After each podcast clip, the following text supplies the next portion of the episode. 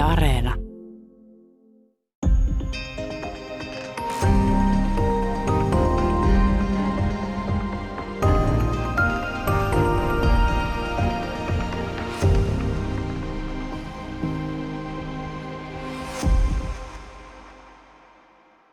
Hyvää päivää. Täällä on tänään vieraana akatemiatutkija Johanna Annola. Me puhutaan säädyttämistä, mutta me puhutaan historiallisista säädyttämistä, eli ihmisistä ja ihmisryhmistä, jotka alkoi rikkoa säätyjärjestelmää. Siis aatelisto, papisto, porvarit, talonpojat alkoi rikkoa tätä eikä kuulunut tota, mihinkään näistä ryhmiin. Ja jos ottaa niin kun paljastaa juonen lopun, niin tästä kenties syntyy vuosisatojen varrella keskiluokka tai jokin tällainen, tai keskiluokkat, tai mitä, kuinka monta nyt näitä haluaa tässä nähdäkään. Mutta kyseessä on siis suunnilleen, ähm, äh, kyse on suunnilleen, mä luovutan sulle puheenvuoron itse asiassa saman tien, koska siis on aika selkeää, että 1700-luvun puolelle täytyy päästä, jotta voisi ymmärtää, että on syntymässä jotain muuta Eurooppaa ja muutosta. Sitä ennen tämä ei varmaan olisi ollut niin mahdollinen. Mutta sä puhut pitkästä 1800-luvusta historioitsijoiden suosimasta käsitteestä. Mitä sä sillä tarkoitat? Pitkä 1800-luku on oikeastaan ajanjakso, joka käsittää sieltä 1700-luvun lopusta just ää, ajan 1900-luvun alkuun. Eli ehkä ensimmäisen maailmansodan jälkeiseen aikaan. Eli on ajateltu, että se oli semmoinen yhtenäinen blokki omalla tavallaan. Ja tota, se, siinä tapahtui tietynlaisia muutoksia ja ne kuuluu yhteen – Uh, mitä tekijöitä tässä voisi olla, koska se mikä mun mielestä tässä sun kirjassa, joka nimi on siis Säädyttömät perheet ja murros pitkällä 1800-luvulla, niin sellainen, joka tässä käy ilmi, on aika monimutkaisesti se, että mm, että tota, Suomen valtio, siis niin kuin autonominen Suomen valtio 1809, on valtiokoneisto, on valtiokoneiston virkamiehet, tarvitaan siis ää, esimerkiksi Helsingissä aivan uusia rakennuksia, ministeriöitä, virkoja ää, ja, ja siis huomattavia uusia ammattiryhmiä. Um, onko tämä nimenomaan oikeastaan siis tarina siitä, miten Suomen valtiollinen elämä syntyy? No se on tarina siitäkin, mutta kyllähän tuot tai pitkä 1800-luku käsittää monenlaisia muitakin muutoksia, eli just kaupungistumisen ja teollistumisen siinä määrin, kun se nyt Suomessa tapahtui, ja myös sitten tietynlainen demokratisoitumiskehitys alkoi siinä, ainakin loppupuolella sitä pitkää 1800-lukua. Ja tietenkin koulutusmahdollisuudet lisääntyi tai tuli, tuli niin kuin suurempien ihmisryhmien ulottuville – Eli siinä tapahtui monenlaisia muitakin muutoksia, mutta totta kai se on kertomus myös Suomen synnystä siinä mielessä, että syntyi Suomen hallintokoneisto erillisenä Ruotsista ja sitten taas erillisenä Venäjästäkin loppujen lopuksi. No jos ajattelee sellaisia tekijöitä ihan vaan teen tällaisen ihan niin kuin, ää, kaksi mutta että jos on olemassa jotain tekijöitä tai alkoi olla sellaisia tekijöitä, jotka ää, hajotti, sanotaan vaikka aateliston asemaa tai papiston asemaa, ja, ja sitten toisaalta, jotka olivat ikään kuin vetäviä voimia, kuten voisi olla teollistuminen tai kaupungistuminen, niin ää, mm, ainahan on aatelia pilkattu ja, ja muuta, mutta ää, tuliko aatelista nyt täysin aikansa elänyt noina vuosina? Oliko aateliston rapautuminen jotenkin keskeinen tässä prosessissa? Mun käsittääkseni aateliston rooli vähän muuttui että aatelisto siirtyi tämmöisestä ihan kiistattomasti ylimmästä säädystä ja sotilasaatelista kohti virka-aatelia. Eli tämä laajeneva suuriruhtinaskunnan hallintokoneisto tarjosi tosi paljon virkoja aatelisille nimenomaan, koska heillä oli siihen sopiva koulutus ja sopivat suhteet. Mutta sitten samaan aikaan sinne alkoi päästä myös muita. Eli kun koulutusmahdollisuudet lisääntyi, niin saattoi käydä jopa niin, että talonpojan poika – tässä vaiheessa nimenomaan poika, pääsikin koulun penkille tai porvarin poika ja kävi yliopistot ja kouluttautui niin, että hänestäkin saattoi tulla virkamies. Eli se vähän niin kuin monipuolistui se porukka, joka oli siellä yhteiskunnan huipulla hallintokoneistossa. Ja se tietysti samalla rapautti sitä aatelin asemaa. Minkälaisia uuden nousun mahdollisuuksia syntyi? No, ainakin tämä teollistuminen tietysti tarjosi mahdollisuuksia harjoittaa teollista toimintaa. Mutta tietenkin se vaati sitten pääomia, että ei ehkä ihan kuka tahansa voinut aloittaa tai pistää pystyyn tehdasta. Maaseudulla sitten sosiaalisen nousun mahdollisuuksia syntyi siitä, että, että metsien arvo alkoi nousta ja puut, puuteollisuus tai sahateollisuus alkoi nousta. Ja silloinhan talonpojat, joilla sitä metsää oli, niin he pystyivät myymään puutavaraa ja maaseudulle alkoi tulla rahaa. Ja silloin myös nämä talonpojat, jotka omisti maat ja metsät, niin heidän asemansa parani suhteessa taas sitten maaseudun tilattomiin, jolloin tämä juopa ehkä maaseudun niin sanotun rahvaan sisällä kasvoi. Ja talonpojat, joilla oli rahaa, niin totta kai he pystyivät sitten lähettämään jälkeläisiä myös kouluun, jos niin halusivat. Ja sitä kautta hakeen sitten sosiaalista nousua vaikkapa siis papeiksi tai sinne hallintokoneistoon.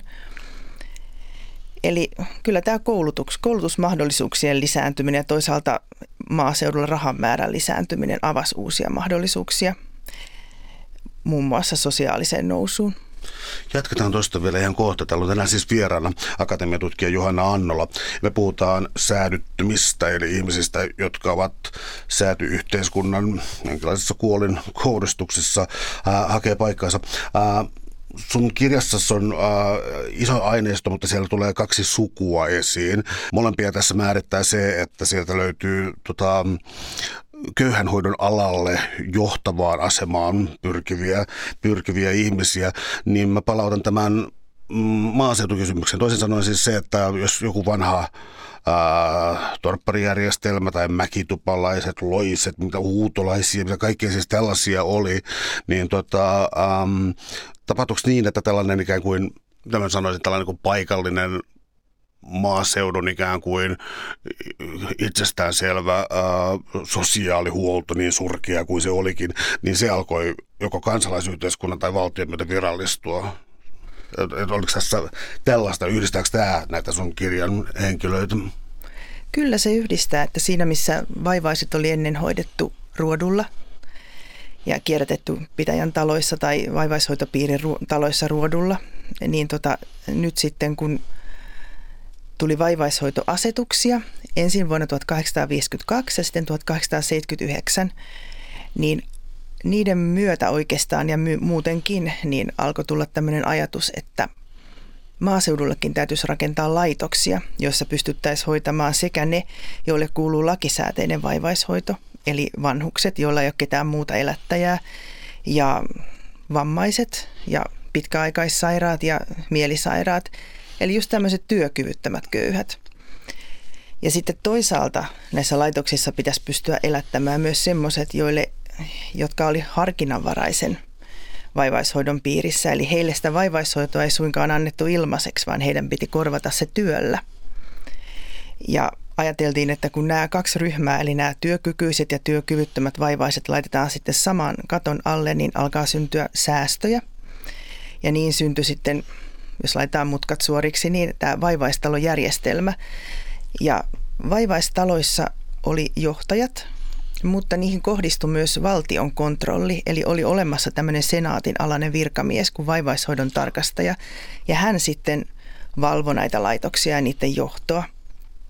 Eli kyllä voidaan sanoa niin, että näiden vaivaistalojen ja sen vaivaishoidon tarkastuksen myötä tämmöinen virkavaltaistuminen alkoi tulla sinne maalaisyhteisöihinkin – onko mitään ikään kuin jonkinlaista yleistä linjaa siitä, että kuinka tähän suhtauduttiin. Mä tarkoitan sitä, että tässäkin kirjassa siis on sellaisia ilmiöitä, mitkä eivät ole nykymaailmassa kadonneet yhtään mihinkään, eli jonkinlainen kateus ja, ja luokkaviha, joihin tämän kaltaisia asioita ja, ja, ja taas niin kuin ylempien piirien turhamaisuuden osoittamista. Tässä on tällaisia, jotka ei varmaan koskaan maailmasta lopu, niin tota, luulen, että aika kova oli toi tai sä käytit sitten kovaa kieltä tuossa noissa niin talonpojissa, jotka kouluttautuivat ja, ja tulivat ikään kuin vanhaa, vanhaa yläluokkaa sinne sitten kiusaamaan, niin oliko tämä tällainen jotenkin erityinen ryhmä? Mulla jotenkin jäi sellainen tunne, että sä käytit siinä voimakasta kieltä, mitä silloin oltiin puhuttu.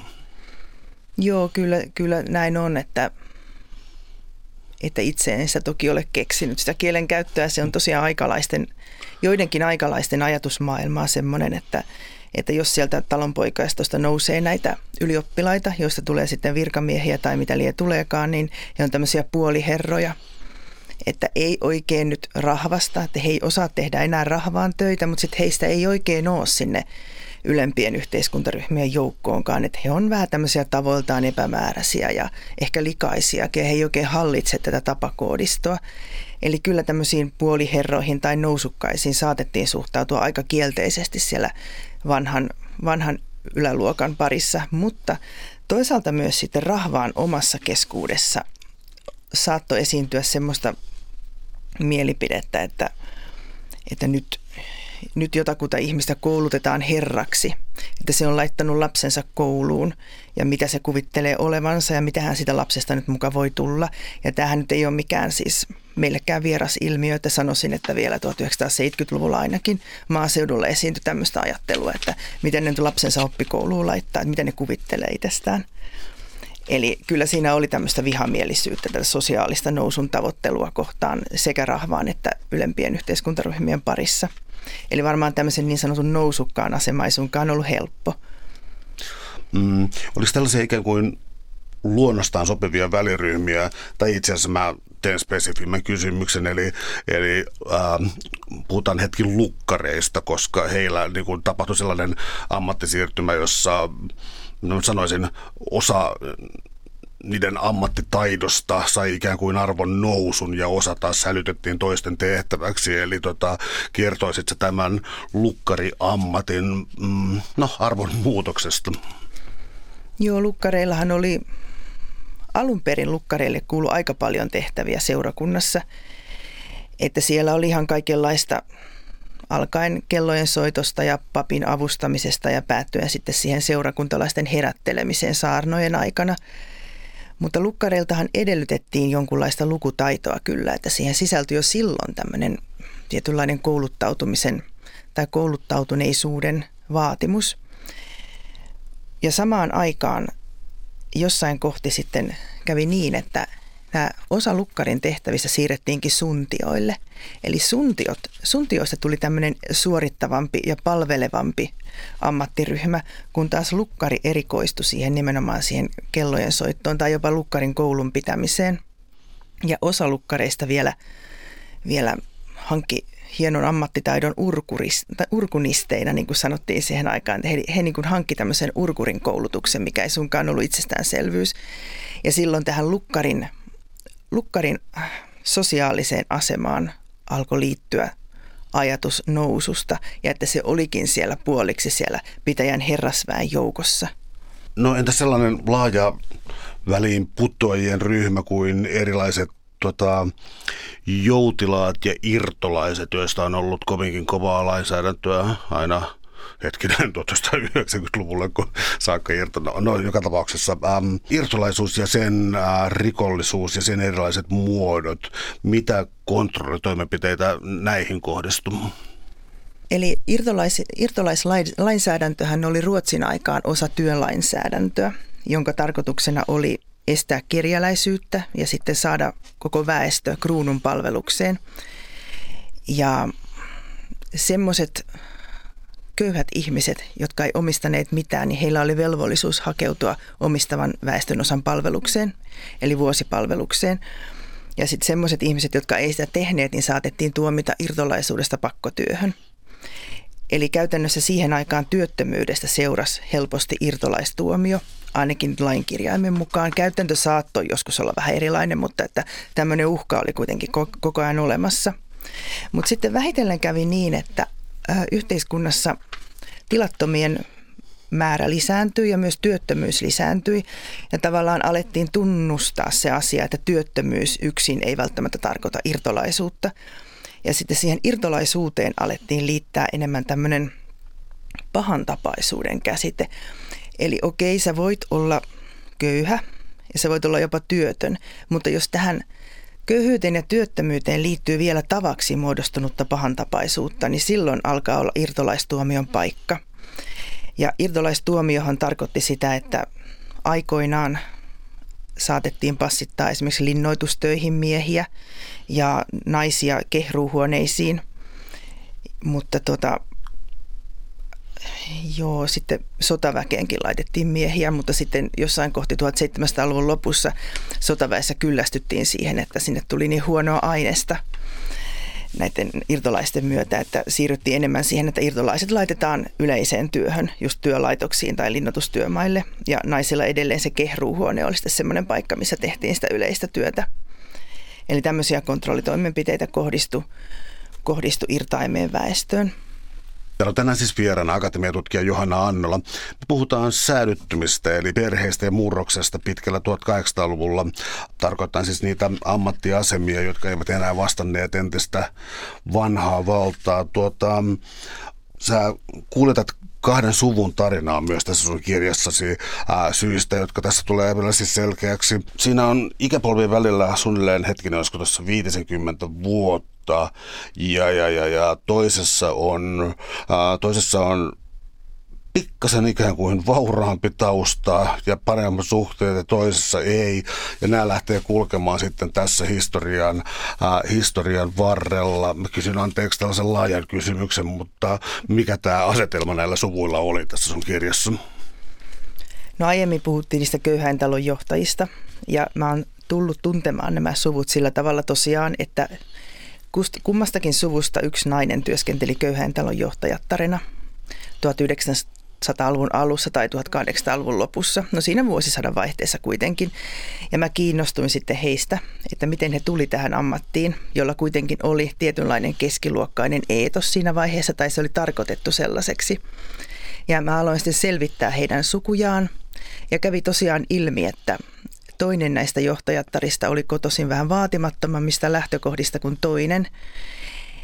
Ja jos aloitetaan tästä vaatimattomammasta, niin he oli tämmöisiä, se alku, alkupiste, mistä tämä tarina lähtee liikkeelle, on kiskonpitäjä tuolla eteläisessä Suomessa ja siellä semmoinen äh, ruotusotamies tai oikeastaan ratsumies ja hänen, hänen tuota, perhettään lähdetään siinä sitten tutkimaan ja siinä perheessä oli oli tämä sota, sotilas, josta tuli, siis hän oli rakuuna ja rakuuna korpraali, mutta sitten hänen jälkeläisensä olivat torppareita, sanotaan nyt näitä parhaimmillaan yhdessä vaiheessa. He olivat torppareita ja sitten renkejä ja piikoja. Ja vähitellen sieltä sitten siis osa pysyi torppareina ihan todella pitkään. Et se oli se semmoinen yhteiskunnallinen lokero, mihin tämä perhe asettui. Mutta osa siitä suvusta alkoi sitten tavoitella sosiaalista nousua. Eli siellä ryhdyttiin kouluttautumaan suutariksi ja lopulta sitten päästiin myös kansakoulun penkille ja emäntäkouluun ja sitä kautta sitten köyhän talon johtajattareksi. Eli se on tämmöinen ihan niin kuin sen maalaisrahvaan tarina – mutta tämä toinen perhe sitten on hieman tosiaan varakkaampi ollut. Eli tällä, tällä perheellä on siteitä muun muassa aatelistoon ollut. Mutta sitten alkuvaiheessa tämän perheen tarina on kertomus sosiaalisesta vajoamisesta sieltä aatelin läheltä aika tai jonkun verran alaspäin ja sitten taas ehkäpä uudenlaisesta noususta sinne keskiryhmiin. Mutta tähän perheeseen liittyy kyllä semmoinen ikävä tragedia, että tämä johtajattareksi ryhtynyt nainen oli alkujaan Lukkarin tytär ja ihan hyvässä asemassa Mikkelin kaupungissa ja hän meni sitten naimisiin Mikkelin kaupungin kamreerin kanssa. Ja he rakensi kauniin talon Mikkeliin, se on vieläkin siellä olemassa ja sai lapsia ja kaikki näytti ihan hyvältä. Mutta sitten kävi niin, että tämän miehen kamreerin työssä alkoi ilmetä tämmöisiä epäselvyyksiä – Eli hän ei saanutkaan niitä tilejä täsmäämään eikä oikein edes tehnyt sitä kirjanpitoa sillä tavalla kuin olisi pitänyt. Ja hän jäi siitä kiinni ja hänet laitettiin pois viran toimituksesta. Ja sanottiin, että ennen ei voi tulla takaisin, ennen kuin on nämä tilit selvät. Ja sitten samaan aikaan siellä Mikkelissä ruvettiin puhumaan semmoistakin, että ei ne tule täsmäämäänkään ne tilit, että siellä on kassavailinki. Ja tämä mies ei kestänyt tätä, vaan hän tappoi itsensä, jolloin tämä hänen vaimonsa jäi yksin kolmen lapsen kanssa. Ja se oikeastaan, tietenkin kun kyse oli tämmöisestä nousevaan sivistyneistöön kuuluneesta perheestä ja nousua tavoitelleesta perheestä, niin heidän tarkoituksensa varmaan oli ollut kouluttaa nämä lapset. Laittaa oppikouluun ja että heistä tulisi opettajia tai virkamiehiä tai muuta. Mutta mitäs nyt sitten, kun se perheen elättäjä olikin kuollut, niin mikäs nyt eteen? Ja silloin kävi niin, että tämä nainen, vaimo ja äiti tavallaan tarttui niihin mahdollisuuksiin, mitä yhteiskunta sillä hetkellä 1800-luvun lopussa tarjosi. Eli sinne oli näiden köyhän talojen myötä auennut paikkoja naisjohtajuudelle ja niihin tarvittiin niin sanottuja sivistyneitä naisia mielellään. Ja tämä Hanna Tamminen niminen nainen päätti sitten, että hänestä, hän ryhtyy köyhän talon johtajaksi ja niin hän teki. Ja sillä tavalla hän pystyi sitten maksamaan lastensa koulunkäynnin ja säilyttämään sen perheen sosiaalisen aseman niin, että ei, ei enää tapahtunut sitä, sitä ei, ei tullut mitään semmoista syöksykierrettä alaspäin.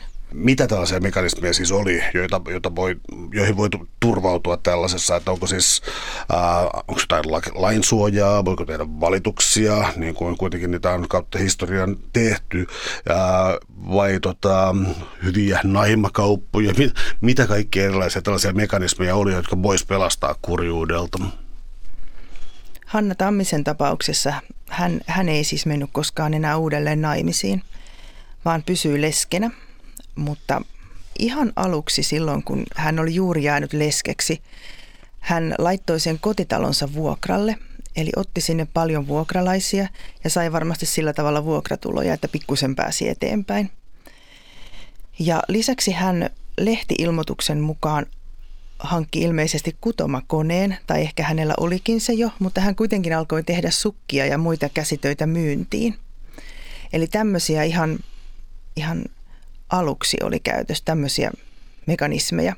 Mutta sitten siinä oli semmoinen ongelma, että kun tältä mieheltä oli jäänyt aika paljon velkaa ja siellä oli se vaillinkikin sitten olemassa, niin kuin oli jo huhuttukin, niin tämä, heidän talonsa jouduttiin myymään huutokaupalla ja heidän irtaimistonsa myös, mikä on, täytynyt olla aivan älyttömän rankka kokemus. Sitä ei osaa edes kuvitella. Mutta kun se talo sitten huutokaupattiin siellä Mikkelissä – niin kävi niin onnellisesti, että tämä Hannan isä, just tämä lukkari, osti sen. Eli tämä isä aivan selvästi tuli apuun, siis tyttärensä ja tämän lasten apu, avuksi siinä tilanteessa. Ja sitten vielä myöhemmin, kun Hanna Tamminen ryhtyi köyhän talon johtajattareksi, niin tilannehan oli semmoinen, että ne työpaikat oli eri puolilla Suomea. Ne ei suinkaan ollut missään Mikkelissä, vaan hän oli johtajattarena Korpilahdella ja Ilmajoella ja lopulta sitten Janakkalassa Hämeessä. Ja samaan aikaan oli niin, että tämä vanhin pojista ja pian jo muutkin oli aloittamassa oppikoulua. Eli tuli just eteen kysymys siitä, että laitetaanko nämä lapset kouluun. Ja heidät laitettiin Mikkelissä – Eli nämä perhe, äiti asui erillään lapsistaan ja silloin tämä Hannan isä, tämä vanha lukkari, tarjosi sitten näille lapsille katon pään päälle siellä heidän entisessä kotitalossaan. Ja tämähän oli aivan älytön säästö, kun ajattelee, että monille just sen oppikoulutuksen esteenä siihen aikaan oli se, että olisi pitänyt, nämä koulut oli kaupungeissa ja olisi pitänyt hankkia kortteeri ja muutenkin maksaa tietysti kirjoja sun muita vaatteita, että pystyy käymään koulua, niin nyt näiden tammisten, tammisen lasten ei tarvinnut luultavastikaan maksaa isoisälleen sitä, sitä kortteerista. Eli tämä menoerä oli poissa ja he senkin turvin osittain pysty sitten käymään sitä koulua. Ja tietenkin täytyy muistaa, että köyhän talon johtajattarelle tarjottiin siellä laitoksessa ilmainen asunto ja osittain hän sai syödä tietysti sitä laitoksen ruokaakin, jos vaan halusi. Ja hänellä oli ilmainen lämmitys ja ilmainen valo. Asuminen hän oli tähän aikaan siis työväenluokkaisille perheillekin ihan suuri menoerä. Niin tätä taustaa vasten ajatellen, niin tämä, tämä, että Hanna sai asua ilmaiseksi sillä työpaikallaan ja laittaa oikeastaan koko palkkansa lastensa kouluttamiseen ja elättämiseen siellä Mikkelissä, niin oli aika iso juttu. Eli hän jotenkin onnistui luovimaan ja hän osui sopivaan tilanteeseen yhteiskunnassa, että tämä onnistui, tämä tämmöinen kouluttamistehtävä, mikä, mitä ollut, niin kuin, mikä oli käytännössä aika yliinhimillinen ponnistus tämmöiselle leskelle. Olisi tuossa sellaisia tota, yleisempiäkin ikään kuin konfliktin aiheita paikallisväestön ja, ja, ja taas tällaisten äh, ikään kuin työlaitosten parissa. Mä viittaan siis siihen, että oli tällaisia johtajia, jotka äh, paikkakunnan, paikkakunnan asujien mukaan vaikutti siltä, että kunnan rahat menevätkin ää, ikään kuin edustustyöhön ja tämän kaltaisiin ja, ja ikään kuin hyödyttiin tästä ilmaisesta, ilmaisesta asuntojen, ravintojen muusta oikeudesta ja niillä kestettiin vieraitakin vielä. Olisi tästä tällainen ikään kuin rakenteellinen, rakenteellinen ähm, sanoisin, epätasapaino, joka sitten myöhemmin laitettiin äh, kuriin. Kyllä siinä oli semmoisia konfliktin siemeniä ihan jatkuvasti, että väitöskirjassani mä oon tutkinut laajemminkin näitä, näitä tosiaan näitä köyhän talon johtajattaria ja siellä jatkuvasti tuli esiin tämmöisiä konflikteja, että kuntalaiset syytti, että johtajatar on kestinyt omia vieraitaan ja on nyt leivottu sitten leivonnaisia vaivaistalon tai köyhän talon aineksista ja on tehty sitä ja on tehty tätä vaivaistalon laskuun. Ja tämä sama ongelma sitten kohtasi Hanna Tammistakin Janakkalassa.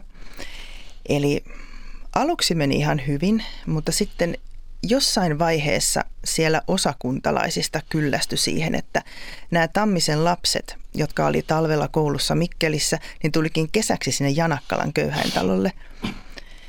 Ja näitä kuntalaisia ärsytti se, että he sai siellä sitten käyttää niitä talon tiloja tietenkin yöpyä siellä ja sai ruuankin sieltä. Ja semmoinenkin herätti närää, että kun pyykkiäkin on rahdattu pestäväksi ihan Mikkelistä saakka, tuli tämmöistä närää. Ja myös sitten se, että Hanna Tamminen itse oli käyttänyt vaivaistalon hevosta, kun hän oli mennyt asioilleen. Että onko nyt oikein sopivaakaan, että tämä johtaja tai ravaa jatkuvasti asioilla ja vielä just tämän, tällä laitoksen hevosella. Eli hän joutuu vakavaan konfliktiin kuntalaisten kanssa, kuten moni muukin johtajatar. Täällä on tänään siis vieraana akatemiatutkija Johanna Annola. Me puhutaan nimellä säädyttömät perheistä ja murroksesta pitkällä 1800-luvulla, siitä kuinka vanha säätyyhteiskunta hajoaa. Tota, tässä on muutama asia, jotka nyt on niin ilmiselvästi tullut tällä taustalla esiin, mutta ei vielä nostettu oikein kunnolla esiin, on se, että on kaksi mahdollisuutta, kaksi olennaista mahdollisuutta nousta tai romahtaa yhteiskunnan asteikolla. On yhtäältä naimakaupat, mutta sitten tuota, sen, sen ikään kuin kolikon kääntöpuolen taas niin kuin aviottomat lapset ja, ja ajan termeen yksin ja kaksinkertainen huoruus ja, ja mitä näitä rikosnimikeitä olikaan. Ja toisaalta armeija saattoi, ähm, saattoi johtaa vaikkapa upseerin uraan, mutta siinä taas oli totta kai omat riskinsä. Mennäänkö tähän näin niin kuin ikään kuin äh, avioliiton tai, tai lapsen saamisen historiaan. Eli kuinka, kuinka ikään kuin helppoa oli mennä naimisiin jonkun ikään kuin ylempi, ylempisäätyisen kanssa, vaan siis, eli kuinka yleistä oli tällainen sosiaalinen liikkuvuus avioliittojen suhteen? Mulla on semmoinen käsitys, ainakin tämän oman materiaalin pohjalta, että se oli aika vähäistä. Eli kyllä se oli niin, että nämä ihmiset avioitu aika lailla siellä omassa säädyssään tai säädyttömyydessään. Eli piiat meni naimisiin renkien kanssa ja usein vielä ruotusotilaat meni naimisiin sotilaiden tyttärien kanssa. Ja sitten taas tämmöiset nousua tavoittelevat säädyttömät, eli just pikkuvirkamiehet ja talonpoikaisylioppilaat ja lukkarit ja tämmöiset vähän niin kuin säätyasemaltaan kuitenkin epämääräiset, mutta ei mitenkään yhteiskunnan pohjalla olevat, niin he, he avioitu myös keskenään. Eli kyllä se oli aika tämmöistä jotenkin säädyn tai säädyttömyyden sisäistä toimintaa. Näin ainakin tässä mun aineistossa. Ja mullahan on tässä aika paljon semmoisia ihmisiä, jotka ei avioituneet ollenkaan. Um, entä esimerkiksi avioiton lapsi? Um, on aiempaa tutkimusta, jossa siis tiedetään, että on voinut, se on saattanut tuhota ihmisten ää, elämän kokonaan, mutta, mutta ilmeisesti mitä mä sanoisin, ajallisesti ainakin, mutta mahdollisesti myös maantieteellisesti oli kuitenkin jonkinlaista variaatiota siitä, kuinka tähän, ää, kuinka tähän suhtauduttiin. Esimerkiksi ää, joku ää, saattoi mennä hyvinkin naimisiin niin sanotusti maatun naisen kanssa, mutta siitä huolimatta tehdä ikään kuin avioliitto pelissä järkevän siirroksen tälleen Game of Thrones-tyyliin sanastolla. Eli oliko tällainen niin kuin avioiton lapsi tai jokin tällainen, oliko se ää, ikään kuin loppuelämän se varjo, joka seurasi?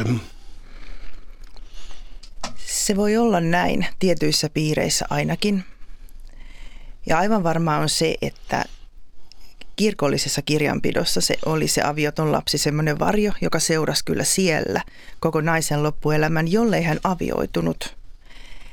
Eli silloin hänestä tuli kyllä ihan kunniallinen rouva, mutta kuitenkin tämä lapsi saatettiin silti merkitä sinne kirjoihin sillä tavalla, että osoitettiin, että se on nimenomaan tämän äidin lapsi, eikä suinkaan yhteisestä avioliitosta syntynyt. Eli siinä mielessä, mielessä se kyllä seurasi naista, se varjo. Ja mullahan ei tässä ihan hirveästi ole esimerkiksi talonpoikais tai pappis tai porvaris sukuja, eikä, eikä sillä tavalla aatelissukujakaan, että mä osaisin sanoa, missä määrin siellä näissä suvuissa syntyneet aviottomat lapset vaikutti naisten elämään. Että kyllähän se yleinen käsitys on ollut se, että, että se olisi tuhonnut naisen elämän ja hänen avioliitto tai avioliittomahdollisuutensa, mutta sitten taas on myöhemmässä tutkimuksessa ilmennyt, että se ei ehkä ollut ihan näin yksioikoista – ja tosiaan näiden vähän alempien sosiaaliryhmien parissa ei ainakaan, että aika monet maatyöväen tyttäristä oli raskaana, kun he meni vihille, jolloin se lapsi nyt ei tietenkään ollut sitä avioton syntyessään. Ja oli myös sellaisia naisia, jotka oli saaneet aviottoman lapsen ja tosiaan meni naimisiin, eikä siinä sitten mitään. Että se, se ei ehkä ole ihan niin mustavalkoista kuin joskus on ajateltu – mutta kirkon silmissä se oli mustavalkoista. Uh, jotta voisi luoda kuvaa tästä, kir- uh, tota, tästä kirkon vallasta, niin uh, voisiko kertoa hiljaisten hautajaisten menoista? Hiljainen hautaus oli semmoinen hautaus, joka oli tarkoitettu ihmisille, jotka oli kuolleet jollakin tavalla häpeällisesti. Esimerkiksi itsemurhan tehneet haudattiin hiljaisesti tai saatettiin haudata hiljaisesti. Tämä kamreeri, josta mä kerroin äsken, hän kuoli vuonna 1887 ja silloin itsemurha oli vielä rikos. Siinä mielessä, että se johti poliisitutkintaan. Ja selvitettiin myös, että oliko tämä ihminen ollut järjissään, kun hän oli tehnyt tämän tekonsa – ja jos oli ollut ihan niin kuin kylmässä järjessä, niin silloin oli aika suuri mahdollisuus siihen, että oikeus tuomitsi hänet haudattavaksi hiljaisesti. Mutta jos taas tämä teko oli tehty jollakin tavalla mielenhäiriön vallassa, niin silloin tämä mielenhäiriö saattoi olla ikään kuin lieventävä asianhaara ja saatettiin, oikeus saattoi sitten myöntää ihan tavalliset hautajaiset. Hiljainen hautaus oli semmoinen, että siellä oli kyllä paikalla, siis se ei tarkoittanut sitä mitenkään, että olisi kuopattu jonnekin metsään, vaan että se tapahtui kyllä ihan hautausmaalla, mutta siellä ei ollut läsnä oikein ketään, eli ei soitettu kelloja, ei ollut saattoväkeä. Pappi siunasi vainajan haudan lepoon. Omaiset sai olla paikalla, jos kehtasivat. Ja tätä hiljaista hautaamistahan pidettiin erittäin suurena häpeänä. Ja tämän nimenomaisen kamreerin tapauksessa hän kävi sitten niin, että, että todettiin, että hän ei ollut ollut millään tavalla mielenvikainen tehdessään itsemurhan ja niinpä hänet sitten haudattiin hiljaisesti. Mennään sitten aivan toisenlaiseen aineistoon, eli tuota, tuota, päiväkirjoihin ja kirjeenvaihtoon. Tämä oli mulla oikeastaan aikamoinen yllätys tässä, koska ähm, kun lukenut jotain kirjoja oikeastaan kahdenlaisia, siis ää, säätyläisten kirjeitä toisilleen, missä kieli vaihtuu ranskasta milloin miksikin ja siis niin kuin hyvin, hyvin, hyvin kansainvälinen ilmapiiri ja tällainen säätyläisporukka kierteli Eurooppaa eri maista. Mutta sitten tässä sun, uh, sun aineistossa tulee, elämä nyt sekoita, korjaa jos mä sekoitan, tota, Yrjö Tamminen, tässä tota, uh, poika tästä, tästä tota, Hanna Suvun puolelta. Eli mua ällistytti vaan sen hänen tota, mm, tuollaiset päiväkirjamerkinnät, koska niissä oli kahta sävyä.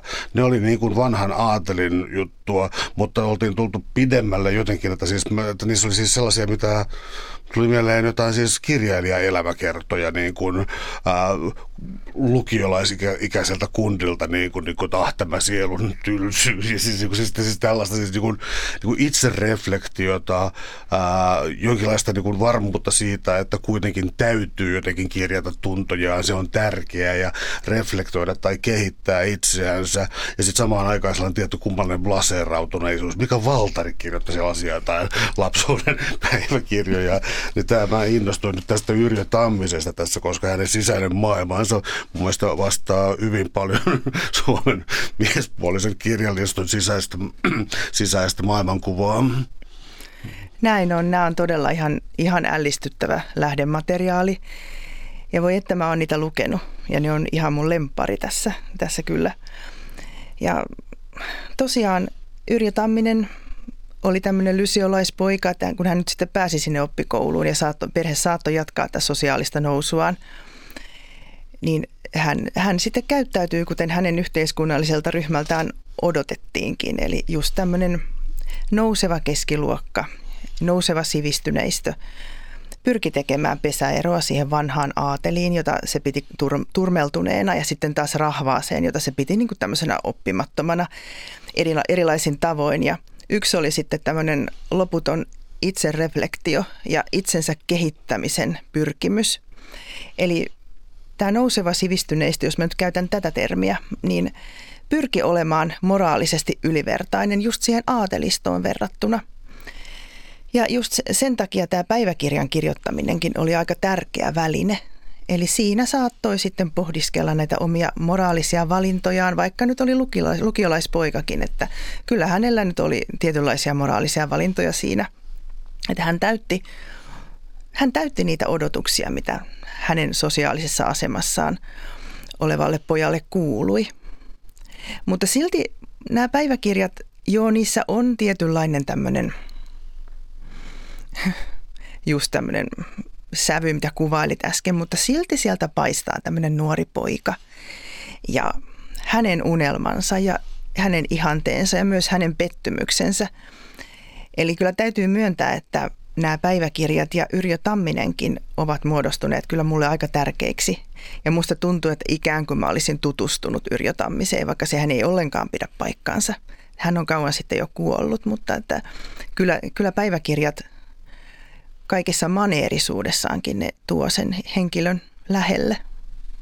Se oli myös mulle lukijana tässä mielenkiintoinen. Mä, mun mun on mahdotonta, mutta kyllä tässä täytyy ehdottomasti kysyä, että voisitko kertoa enemmän. Tämä muodostui sulle näin läheiseksi, nämä päiväkirjat muodostui läheiseksi.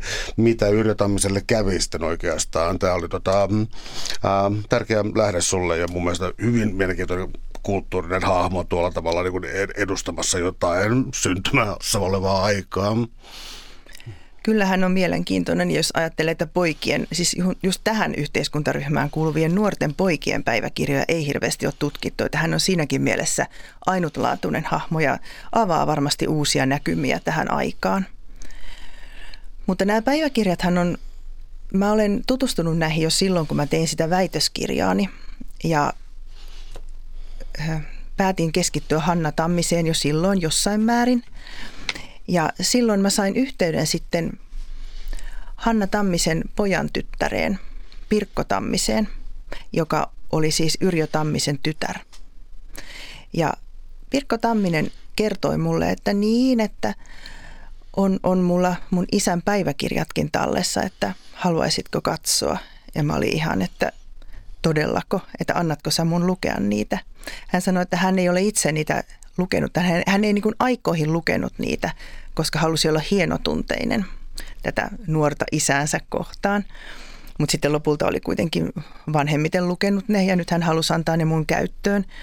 Ja käytin niitä tosiaan myös tässä tutkimuksessa oikein mielelläni. Ja tietenkin on ihan ikuisesti kiitollinen Pirkko Tammiselle, jota kiitos ei enää valitettavasti tavoita, mutta myös niin kuin tälle Tammisen suvulle, että he on antaneet mun käyttää näitä Yrjö Tammisen päiväkirjoja.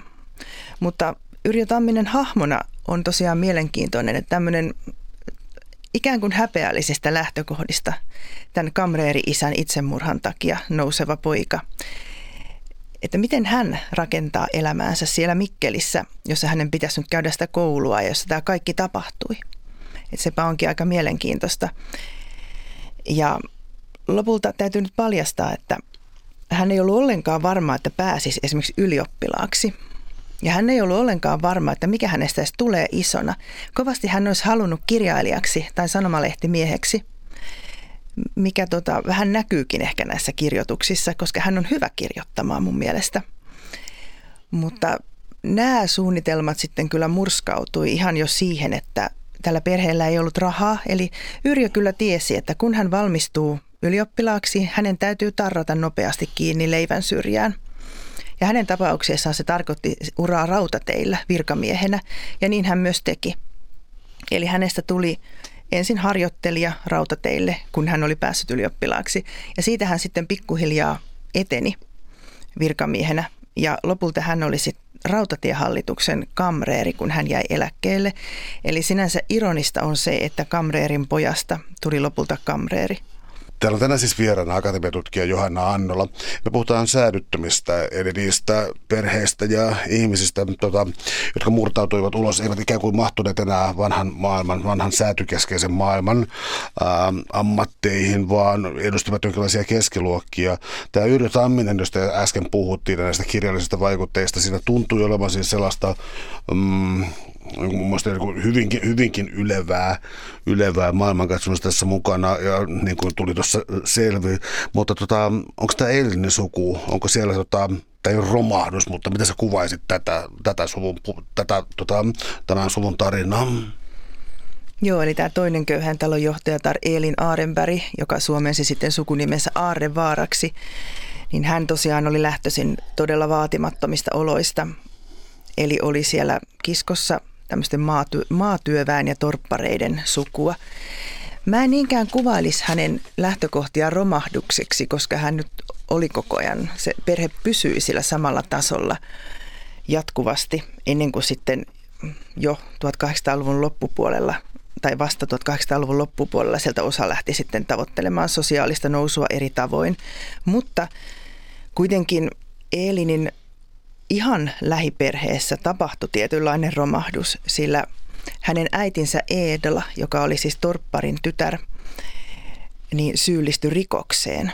Ja se kyllä vähän murskasi sitten hänen toiveensa niin sanotusta tavallisesta elämästä, mitä se hänelle olisi sitten tarkoittanutkaan, että hän oli semmoinen vähän päälle parikymppinen, kun hän lähti ensimmäiseen palveluspaikkaansa ja se oli tuolla Anskugissa ja Pohjassa. Ja tota, hän oli siellä palveluksessa erään insinöörin taloudessa. Ja sitten kävi kuitenkin niin, että eräänä päivänä tämä Edlan isosisar, joka asui samalla paikkakunnalla, ilmaantui kauppaan ja halusi ostaa kangasta.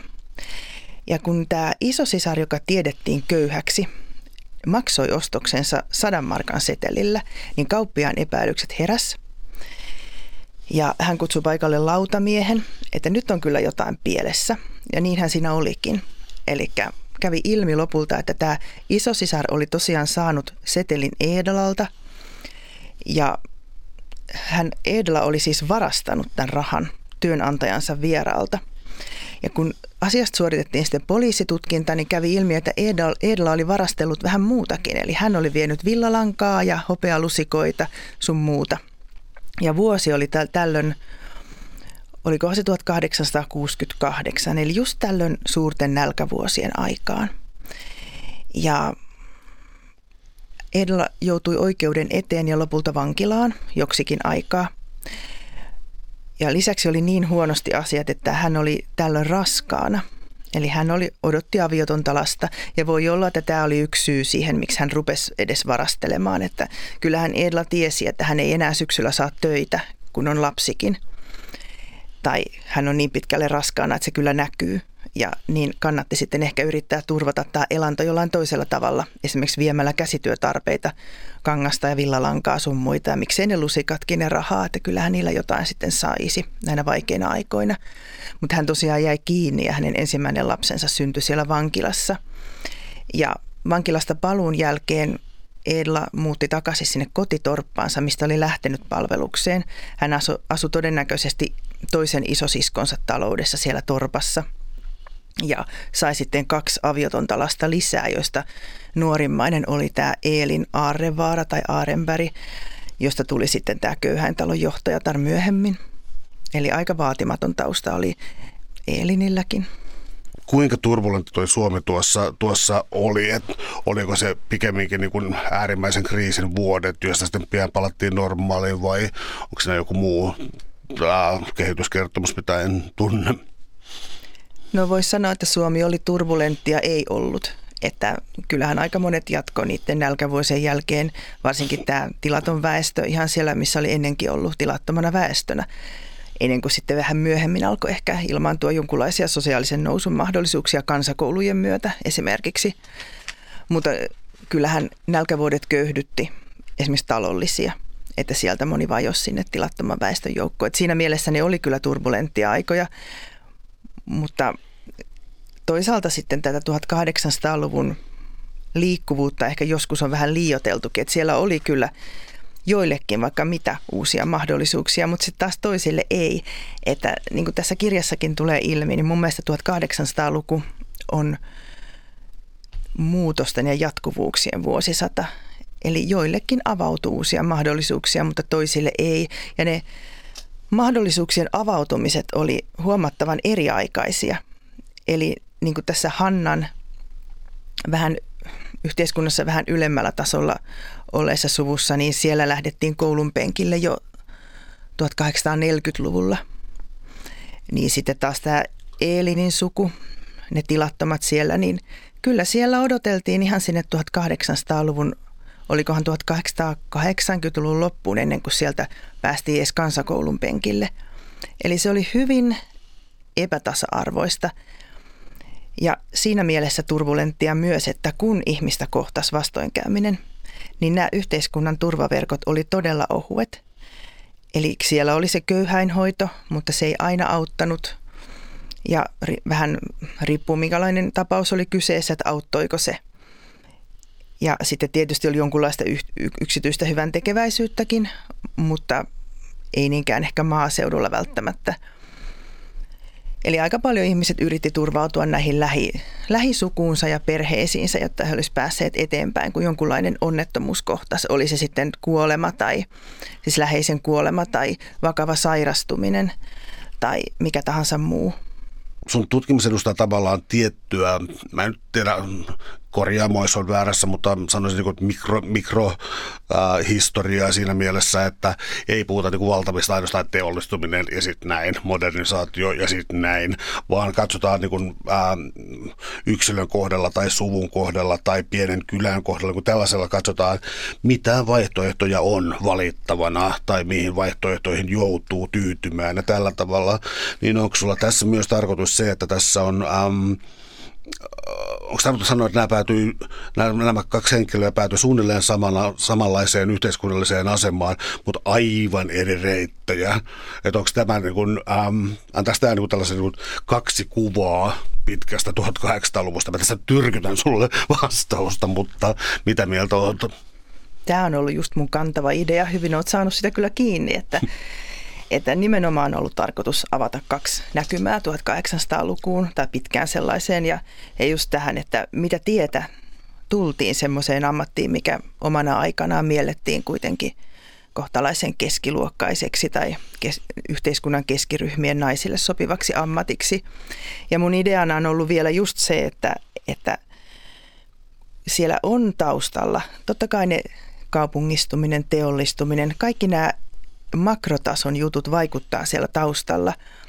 Mutta just se, että miten ne näkyy tavalliselle ihmiselle, tietääkö he niistä tai miten he tarttuu niihin ja minkälaisia semmoisia ikään kuin väliaskelmia tarvitaan, että he pystyvät tarttumaan semmoisiin mahdollisuuksiin. Eli mun on ollut tarkoituksena osoittaa just se, että miten käytännössä ihminen pärjää muuttuvassa yhteiskunnassa ja toiseksi se, että, että kenelle se yhteiskunta oikeastaan on muuttuva yhteiskunta. Suuret kiitokset keskustelusta Johanna Annola. Oli ilo. Kiitoksia.